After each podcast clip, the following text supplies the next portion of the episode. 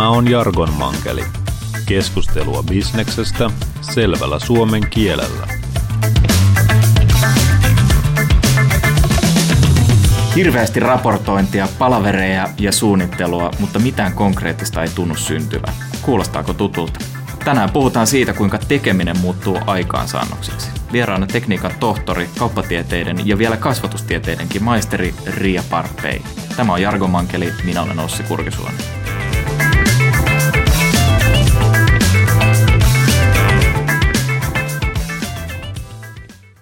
Ria, näistä suoritetuista tutkinnoistakin näkee, että selkeästi jotain on saatu aikaan. Onko se aina ollut yhtä hyvä saamaan asioita aikaiseksi? Niin, siis kyllä mä varmaan on saanut asioita aikaiseksi. Ja jotenkin mä niin tiedän, mistä tämä on lähtenytkin, tämä koko ajatus, niin, niin, niin mulla oli paljon sellaisia tilanteita, mä huomaan aikaisemmassa työelämässä ja varmaan jo koulussa, missä mä huomasin, että, että mä haluan niin tehdä jotain, mulla on joku tietty tavoite, ja sitten mä saan siihen semmoiset hyvät kiksit mm. ja, ja hyvän fiiliksen. Ja jotkut asiat mä pystyin viemään hyvin niin kuin loppuun, ja sitten oli niitä asioita, jotka jäi vaan sinne taustalle vellomaan. Ja silloin mä rupesin jo miettimään, että tässä täytyy olla joku, joku juttu, miksi ne jotkut asiat mä pystyn viemään ja toisiin taas sen. Ja sitten mä niin näin sen, että, että ne mitä mä koin itse tarpeeksi tärkeinä, niin ne mä vein aina loppuun. Mm. Ja sitten ne muut ei välttämättä ollut niin kauhean tärkeitä. Niin omasta mielestä vai? omasta mielestä niin. varmaan joo, nimenomaan joo. omasta mielestä. Kyllä. No käytät paljon tämmöistä termiä kuin volitio. Ja niin. mitä se oikeasti on? Joo. Se on, jos vapaasti suomennettaisiin, niin se on toimeenpanon taito. Hmm. No mitä sitten motivaatio ja, ja tahto muuttuu volitioksi? Joo.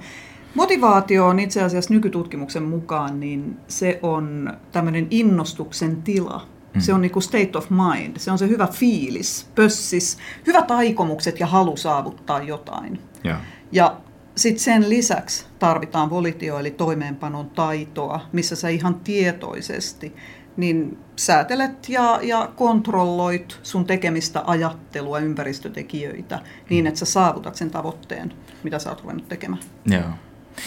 No, paitsi että tämä toimeenpano on myös henkilökohtainen taito, niin, niin, niin tota, voidaan ehkä osalta puhua, että myös organisaatioissa on joko tätä toimeenpanomisen kykyä tai sitten ei. Mm, toisissa työpaikoissa vaan pannaan asioita tapahtumaan ja sitten toisissa ne ei niinkään sit oikein meinaa, meinaa syntyä. Niin miten, miten tämä samanlainen ajattelu viedään sitten henkilökohtaiselta tasolta niin organisaatiotasolta? Joo. No se, mitä mä oon tutkinut ja mallintanut organisaatioissa, niin jos ajatellaan yksilötasolla, niin on tämä toimeenpanon taito, jossa on tietyt edellytykset ja sitten on ne tietynlaiset prosessit, millä suunnataan sitä tekemistä, että me tehdään niitä oikeita asioita ja sitten sellaiset prosessit, millä me pidetään se hyvä työvire pössis päällä. No voiko avata vähän näitä prosesseja, että mitä, Juu, mitä ne toki. konkreettisesti on? Joo, siis edellytyksenä yleensä, että yksilö lähtee tekemään jotain, niin senhän pitää sisäistää se tavoite. Mm. Pitää tietää, mitä sä olet tekemässä, jotta sä voit yleensä niin kuin alkaa sen työskentelyn. Mutta sitten melkein se tärkeämpi tavoitteeseen liittyvä asia on todella se, että sä koet sen itse henkilökohtaisesti tärkeänä. Ja. Koska se on se tärkein siihen tavoitteeseen sitouttava tekijä. Ää, jos se on sulle vähemmän tärkeä kuin ehkä muut sillä hetkellä olevat tavoitteet, niin sähän teet, rupeat tekemään niitä asioita, mitkä sä koet tärkeänä. Ja siinä on se ehkä organisaation näkökulmasta se tärkein ero sen sitoutumisen ja suostumisen välillä. Koska jos sä et sitoudu sun tavoitteeseen, niin sähän suostut sellaisenaan. Ja sitten sen työn laatu ja intensiteetti on ihan erilainen. Okei, tämä on se ensimmäinen edellytys. Sitten kun sulla on se tavoite hanskassa ja sä koet sen itse tärkeänä, niin seuraava vaihe on sit sun itseluottamus. Eli se, että luotatko sun omiin rahkeisiin yleensäkään saavuttaa sen sulle tärkeän tavoitteen. Mm jos sä epäilet sitä, niin sä et välttämättä ryhdy edes duuniin, vaan tota, miksi sä ryhtyisit, kun sä ajattelet, että no en mä kuitenkaan saavuta tätä tavoitetta. Mä teen mieluummin jotain muuta, mikä mä koen ehkä niin kuin helpompana. Kyllä. No onko tällä jotain tekemistä sen kanssa, että sä esittelet tässä kirjassa myös, siis oot kirjoittanut tästä volitiosta myös kirjan, niin, niin tota, siinä kirjassa viittaa tämmöiseen tutkimukseen, josta ilmeni, että vain 10 prosenttia johtajista on jollain tavalla määrätietoisia. 40 prosenttia on vimmattuja häsläjiä, jotka tekee hirveästi, mutta niillä ei ole mitään päämäärää. 30 prosenttia on ihan jäässä, niillä on joku jonkinlainen tietoisuus siitä tavoitteesta, mutta ne ei kykene mihinkään. Ja sitten ne loput 20 prosenttia nyt ei ole kauhean sitoutuneita oikein mihinkään. Onko nämä suhdeluvut nyt jotenkin jotakuinkin paikkansa pitäviä myös Suomessa? Onko meidän oikeasti niin, että vain joka kymmenes johtaja no. on oikeasti hyvä? No ihan faktatietohan tästä ei ole, koska tätä ei ole toisinnettu. Tämä oli kolmella mantereella ja kymmenen vuotta kestänyt pitkittäistutkimus, että siinä mielessä äärimmäisen validi. Mutta se, mikä mulla on ihan oma kokemus tuolla organisaatiomaailmassa, niin kyllä voittopuolisesti meidän esimiehet tällä hetkellä esimerkiksi niin on näitä vimmattuja häsläjiä, jotka tekee ihan älyttömästi ja tekee ihan hyvällä fiiliksellä, kun ne vaan joskus pysähtyisi miettimään, että mitä ihan oikeasti nyt pitäisi tehdä. Mm. Eli suuntaisi ne omat resurssit ja sen tekemisen silleen tarkoituksenmukaisesti. No kuka sitten se tavoitteen mm, heille asettaisi?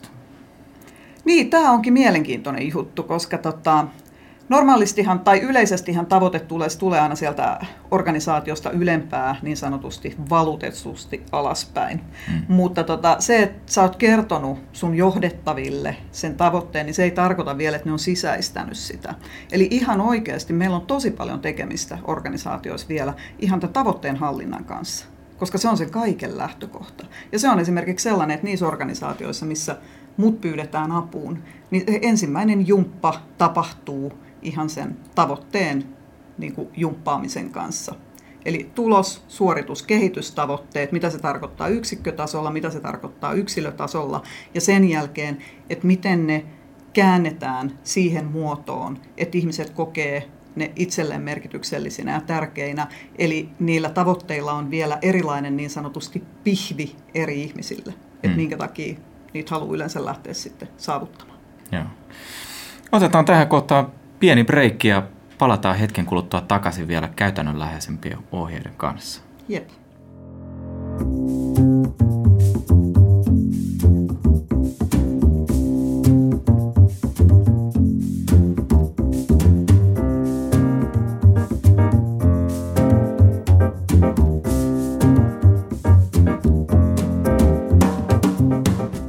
Tervetuloa takaisin. Yritetään tässä osassa nyt päästä käsiksi siihen, miten minä kuvitteellinen johtaja, fiktiivinen diktaattori, saisin omassa organisaatiossani asioita enemmän aikaan. Mitä teen ensiksi, kun huomaan, että asioista puhutaan kymmenen kertaa enemmän kuin mitä oikeasti tapahtuu? Tekis mieli antaa jo potkut. Niin. No, kyllä ensimmäinen lähtökohta ihan oikeasti, että, että jos ajatellaan sut esimiehenä, mm. niin sä itse kysyt siltä sun johdettavalta, että mitkä on ne hänen tavoitteet ja miten niitä mitataan. Koska vaan silleen sä voit olla varma siitä, että olette molemmat tulkinnut ja ymmärtänyt ne tavoitteet samalla lailla. Joo. Usein se mennään mönkään jo siinä, että, että ne tavoitteet mahdollisesti kerrotaan sinne johdettavalle ja sitten se varmistetaan näin, että oot sä nyt ymmärtänyt, oot sä nyt samaa mieltä.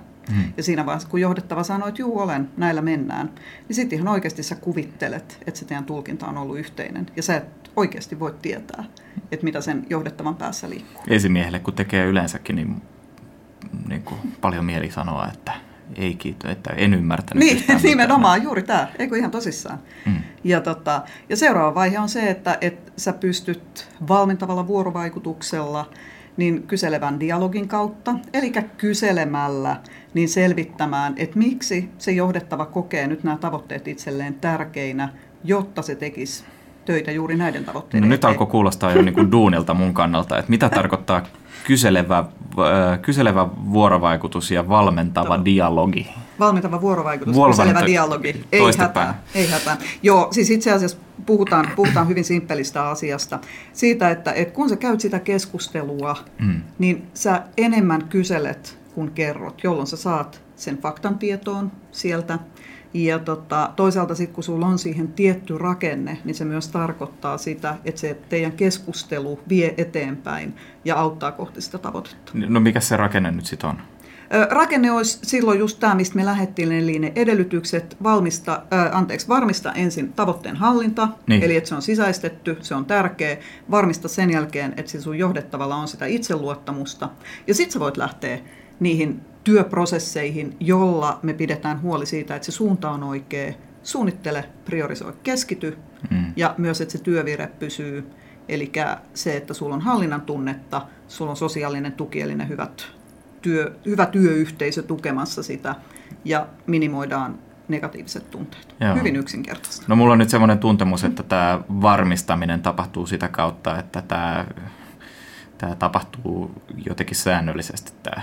Yes, joo. Pääsit ennen kuin mä pääsin nyt tähän asti. Eli, eli jos meillä on se keskustelu, se mm. kyselevä keskustelu on se työkalu, niin se pitää olla tarpeeksi tiheessä moodissa, eli miten frekvenssistä puhutaan usein. Niin. Eli jos me ajatellaan, että meillä on vaikka kvartaalin välein niitä keskusteluja, niin siinä että kvartaalissa tapahtuu jo hyvin paljon sellaisia väliin tulevia asioita, että se polku, se suunta häviää ja sitten se innostus laantuu. Mutta kun niitä on tarpeeksi usein niitä keskusteluja, niin me pidetään huoli siitä, että se tavoite säilyy siellä mielessä, eli suunta on oikea, ja hmm. sitten, että se fiilis pysyy hyvänä. No, mutta et, mikä on sitten niin kuin kohtuullinen määrä? lyhyitä ja useammin riippuen tilanteesta, silloin jos ollaan oikein jonkun asian äärellä, niin kyllä vähintään viikoittain jonkun verran pitää puhua. Juu. Mutta että, siis voiko tämä nyt jotenkin ulkostaa? Koska siis nyt jos ajatellaan, että mä oon edelleen se diktaattori ja mulla on näitä paljon näitä alaisia ja alamaisiakin, niin, niin, niin tota, että mä en kerta kaikkiaan pysty Joo en ehkä haluakaan, niin, niin tota, ja kaiken lisäksi mä oon tosi huono kohtaamaan ihmisiä, mun johtamistyyli on tämmöinen management by perkele, niin voiko tämän niin luovuttaa ja ulkoistaa jollekin toiselle, vaikka HR-johtajalle?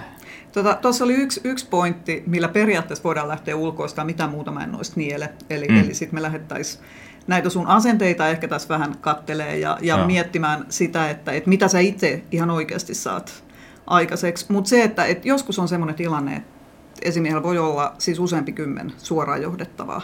Ja. ja silloinhan se henkilökohtainen keskustelu ei vaan onnistu tarpeeksi usein kaikkien kanssa. Ja on esimerkiksi tällaisia organisaatioita, missä esimerkiksi tiimin vetäjät sitten hoitaa tämän puolen ja, ja sparraa siellä sitten niitä omia tiimiläisiä. Eli se tehdään tavallaan ryhmämuodossa, ei tarvitse jokaisen kanssa ainakaan joka kerta henkilökohtaisesti käydä niitä. Mutta se on tärkeää, että on tarpeeksi usein niitä tilanteita, että mietitään se tavoite, meillä on se suunta ja mm. pidetään myös sit se hyvä fiilis yllä.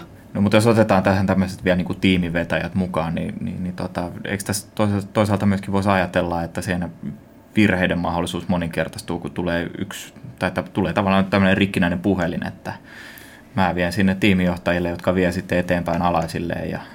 Joo, lähtökohtahan taas on se, että, että me lähdetään hakemaan itse asiassa sitä, sitä infoa sieltä alhaalta päin. Eli silloin se tarkoittaa taas sitä, että kaikilla pitää olla selvillä A, mm. ensin ne tavoitteet. Me ei voida lähteä mitään tavoitteellista duunia tekemään ilman sitä. Ja silloin kun niillä on selkeät mittarit, mm.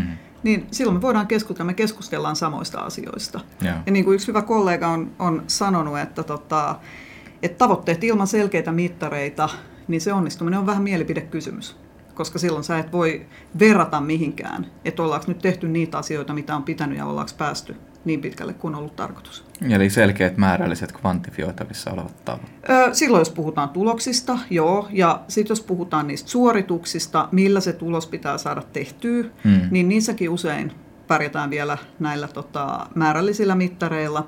Mutta sitten kun mennään siihen tavoitteen rakenteen kolmanteen tasoon, eli siihen, että jos ne suorituksetkaan ei saa aikaiseksi sitä tulosta, niin silloinhan pitää kehittyä jossain.